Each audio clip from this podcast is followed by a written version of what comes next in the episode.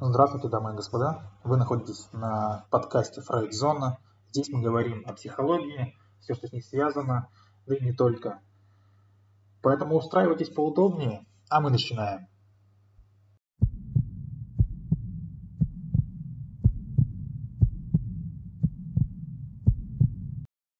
Сегодня я расскажу о еще одном направлении психотерапии. Это теория личности Карла Гюстава Юнга.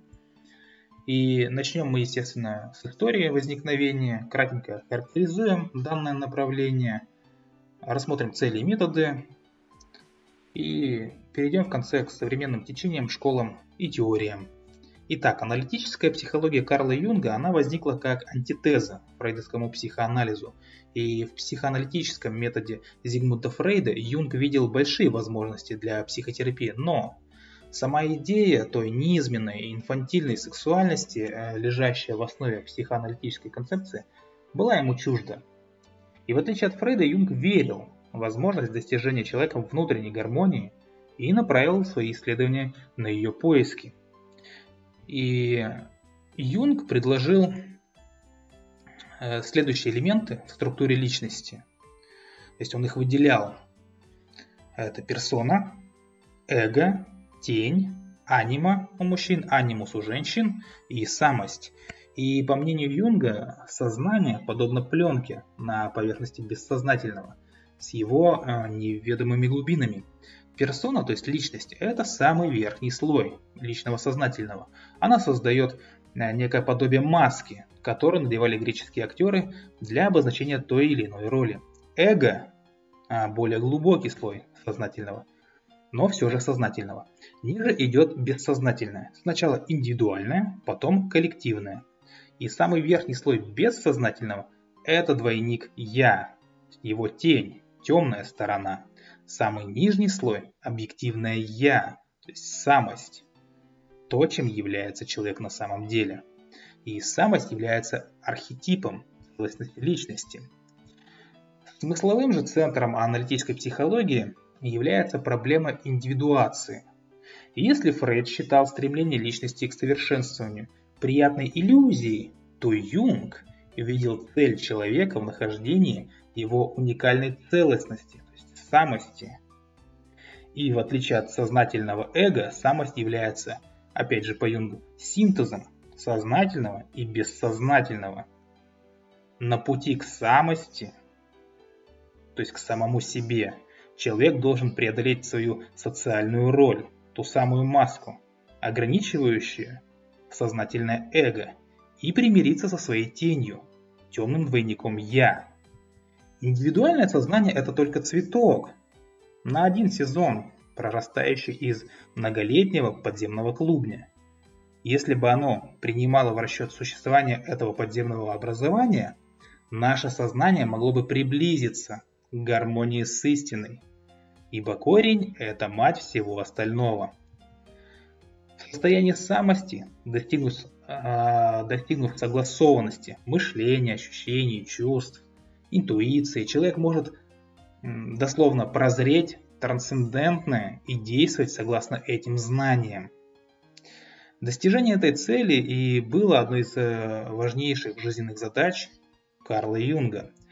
В то же время он считал, что если вечные проблемы преодоления страха или избавления от совести, долга, вины, принуждения и подсознательных желаний мы не в состоянии решить, опираясь на нечто светлое и идеальное, то, может быть, следует обратиться э, к темным силам, к нашим биологическим силам.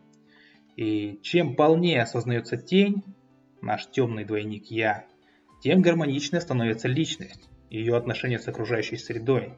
Так считал Юнг. И архетип самости – это некий бог в человеке, соединяет в себе противоположности добра и зла, света и тьмы. И чем-то а, мне напоминает инь и янь, у китайцев. Э, классификация людей по типу э, доминирования одной из четырех психологических функций.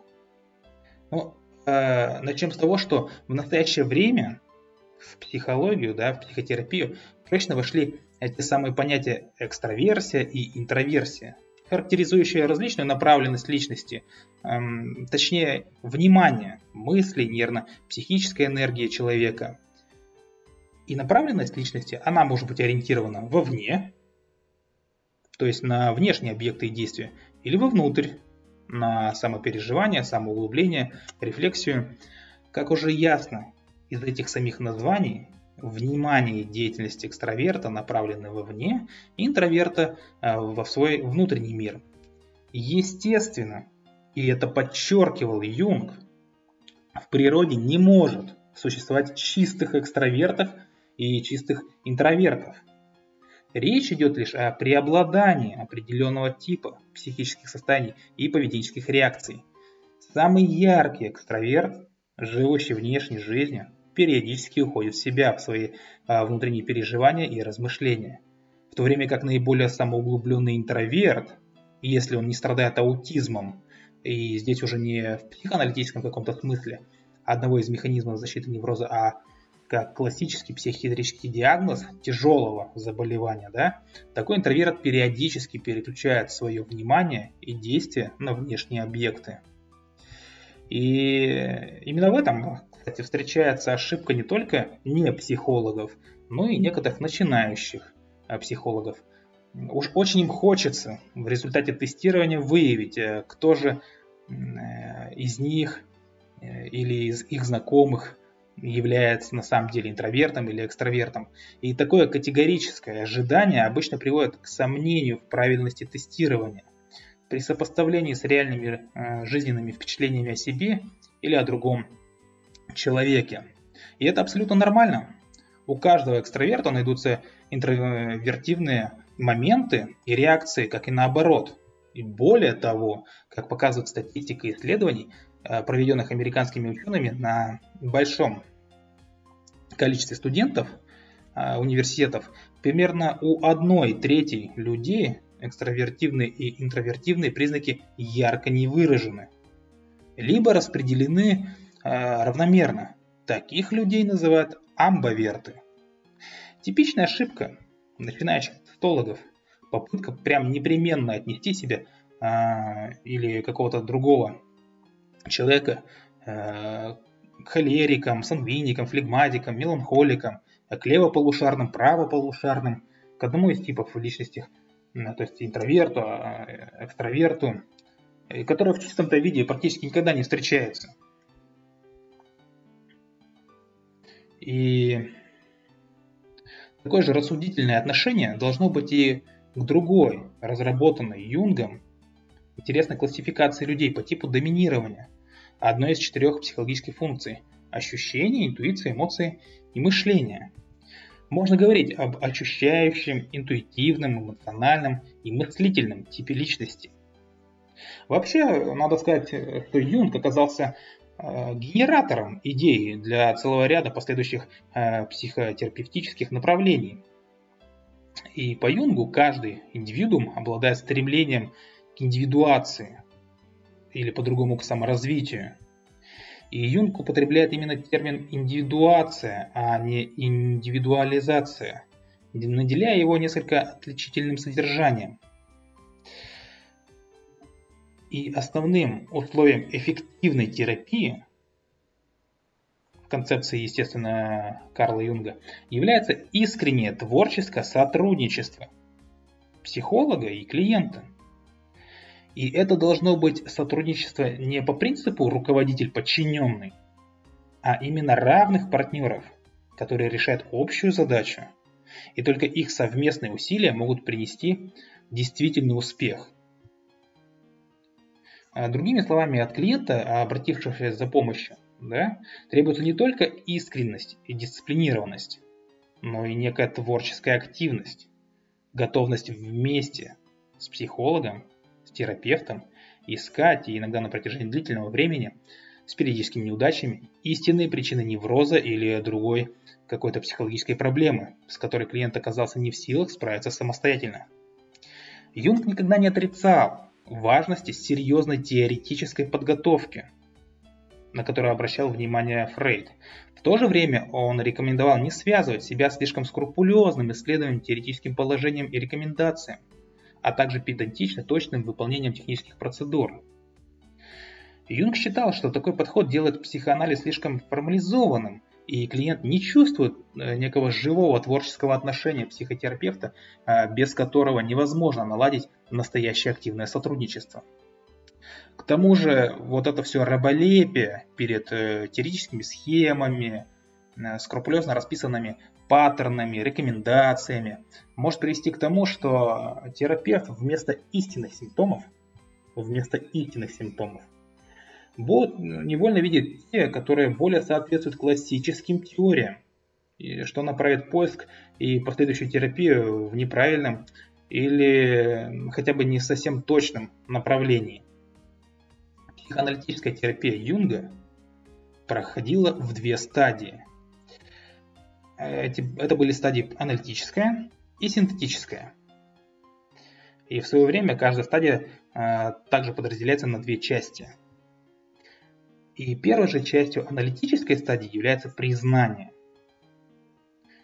Клиент а с тактичной помощью терапевта, психолога старается признать, что истинные причины его невроза или, опять же, мучащие его психологической проблемы спрятались, оказались вытесненными в сферу бессознательного, так как оказались неприемлемыми, то есть какими-то непрестижными, постыдными, унизительными для их осознания – и терапевт объясняет клиенту, что несмотря на эти, э, так сказать, мешающие чувства, необходимо попытаться выявить истинные причины, какими бы они унизительными ни казались, извлечь их из подсознания. Иначе они будут продолжать свое психотравмирующее действие. Также надо объяснить человеку, что это то же самое, что закрывать глаза на симптомы любой другой болезни, которая тем временем будет только усугубляться и может в конце концов стать неизлечимой. На самом деле нельзя ждать помощи от терапевта, психолога, если вы будете указывать ему не на то место, которое болит на самом деле. А психологическими проблемами дело обстоит еще сложнее, а, так как часто мы скрываем не только от психолога, не только от терапевта, но и от самого себя истинные причины травмы. И первая задача, которую я сейчас сказал, является самой трудной. Она заключается в разоблачении самообмана. Как бы это ни было болезненно для нашего самолюбия. Э, при этом разоблачение самообмана может занимать различное время. Иногда с помощью психотерапевта удается почти сразу выйти на верный след, хотя для конкретизации, уточнения потребуется еще какое-то время. Иногда самообман довольно долго не хочет сдаваться, но опять же совместными усилиями психотерапевта, убедившего клиента в необходимости на столь весьма а, трудного шага, в своем искреннем желании помочь ему, а главное в готовности не только не осудить, а одобрить то самое мужество и решительность. В конечном итоге решает эту первую задачу. И важно понимать, что признание это еще не полная ясность истинных причин – это всего лишь признание того, что наши прежние причины – самообман, самооправдание нашего самолюбия. И что мы вместе готовы искать и уточнять истинные причины. По различным косвенным признакам, словам, фантазиям, снам, поступкам, которые иногда на первый взгляд не имеют никакой прямой связи с проблемой и кажутся а, человеку пустяками, не, стоящими внимания психотерапевта или смешными, или даже неприличными – и вот именно для того, чтобы разобраться, какая информация из всего этого окажется нужной, какая и важной, э, какая нет, для решения проблемы и предназначена вторая часть первой стадии, первой аналитической стадии. Это толкование. Толкование рассказанного клиентам материала. И здесь применяются многие подходы классического анализа по Фрейду. Хотя, как я уже говорил, без того самого скрупулезного соблюдения всех процедур, рекомендаций, предписаний, а, что, по мнению Юнга, может помешать установлению а, того самого равного творческого партнерства между психотерапевтом и клиентом. И аналитическая стадия относительно, можно сказать, что завершена. Относительно, поскольку аналитический процесс, он бесконечен. И его период должен быть определен самим психотерапевтом оптимально для решения конкретной задачи. И здесь есть одна тонкость. К сожалению, к сожалению, э, вот э, нередки случаи, когда даже опытные психотерапевты копают намного глубже, чем нужно для решения э, той самой конкретной задачи. И добиваясь более подробной, чем необходимо для устранения этого невроза, информации. То есть излишне травмирует пациента, излишне травмирует клиента. А, то есть проблему-то вроде как нашли, решили, но раскопали слишком много. Задели то, что не надо было задевать. И вторая стадия данной модели, а, она названа синтетическая. И работа, естественно, совместная на этой стадии, состоит в обучении новым моделям восприятия себя и психотравмирующей ситуации, и, естественно, вытекающим из этого новым моделям поведения. И Юнг говорил, Э, что на этой стадии клиент, совершивший э, психологические какие-то открытия, переходит к реализации этих результатов в виде новых моделей поведения, исключающих или последовательно уменьшающих прошлые ошибки, порождающие и усугубляющие психологические проблемы и неврозы. Такое формирование и закрепление моделей не только поведенческих реакций, но и восприятия той самой психотравмирующей ситуации – и самого себя в этой ситуации становится ничем иным, как личностным ростом. И вторая часть э, второй стадии э, терапии по Юнгу называется трансформация.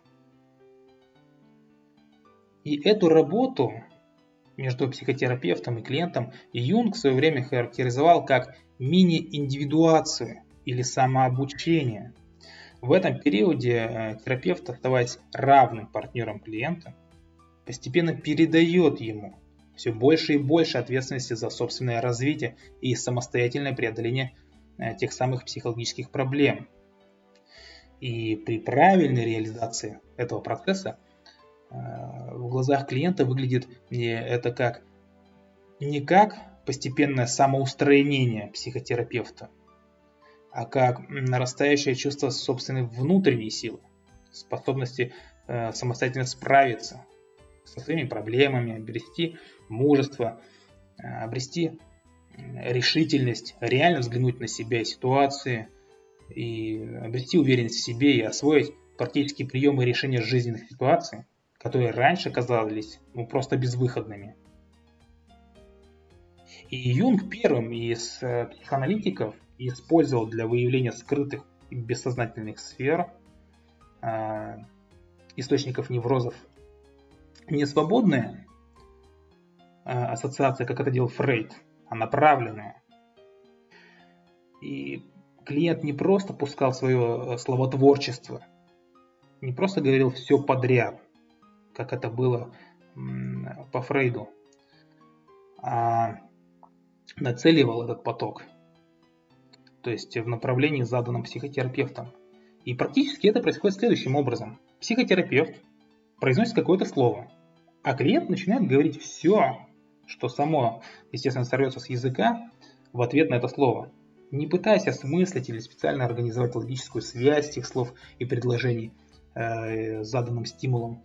Психотерапевт называет те слова, которые на его взгляд могут подтолкнуть ассоциативный словесный поток клиента в нужном ну или хотя бы предположительно нужном для поиска направлений. И успешное проведение такой процедуры требует специальной, конечно же, подготовки. И психотерапевт, естественно, здесь должен помнить, что истинные причины невроза иногда прячутся очень глубоко, и снятие механизмов их защиты часто бывает весьма болезненным. Поэтому, выбирая э, слова-стимулы да, по, э, по этому направлению, Психотерапевт, с одной стороны, старается как можно ближе подойти к болевой точке, а с другой стороны, быть всегда готовым в любой момент отступить назад или в сторону, прочувствовав, что клиент не готов или пока что не готов к обнажению этой болевой точки. И что может в свое время, да, часто бессознательно, э, спрятать эту точку еще глубже, или опять же бессознательно защитить ее, то есть накидать еще больше механизмов и заблокировать путь э, контакта к психотерапевтам. И поэтому процедура первых сеансов начинается обычно с того, что терапевт называет действительно случайные слова, не имеющие прямой связи с проблемой, э, и затем постепенно-постепенно э, сужает круги вокруг так называемой предполагаемой цели – Естественно, как я уже сказал, психотерапевт должен быть готов к быстрому реагированию и отступлению в сторону или назад, или в смене направления поиска. И система анализа полученных ответов имеет а, утонченные в процессе многолетнего опыта закономерности, а, хотя она и не так жестко регламентирована, как система интерпретации материала в классическом психоанализе а, Фрейда – ну, например, установлено, что в большинстве случаев ассоциативный ответ, дающийся с определенной задержкой и непроизвольной эмоциональной окраской, показывает, что брошенное психотерапевтом слово в какой-то мере задело клиента и следует вести поиск именно в этом направлении. И знаете, это похоже на э, детскую игру. Холодно, тепло, еще теплее, горячо. И это очень помогает быстрее выйти на истинные причины проблемы чем классический психоанализ по Фрейду. И Фрейд в свое время возражал против такого подхода, считая, что направленный психоанализ, хотя и ускоряет процесс поиска, а мы помним, что по Фрейду э, психоанализ мог длиться годами, э, но может навязать клиенту движение не в истинном, а в невольно подсказанном психотерапевтом, психологом направлении – и по этой же причине Фрейд отказывался в свое время от психоанализа под гипнозом, считая, что загипнотизированный может говорить не то, что думает, а то, что, по его мнению, хочет слышать от него гипнотизер. И, но тем не менее, метод направленных ассоциаций Юнга в настоящее время он достаточно популярен. Имеет аналоги не только в психотерапии, но и, например, в работе следователя с подозреваемыми. И все, о чем говорил Юнг, очень близко к тому, что составило в дальнейшем основу гуманистической терапии, особенно в терапии самоактуализации Абрахама Маслоу, об изначально заложенной в человеке тенденции к саморазвитию, самоактуализации, самореализации.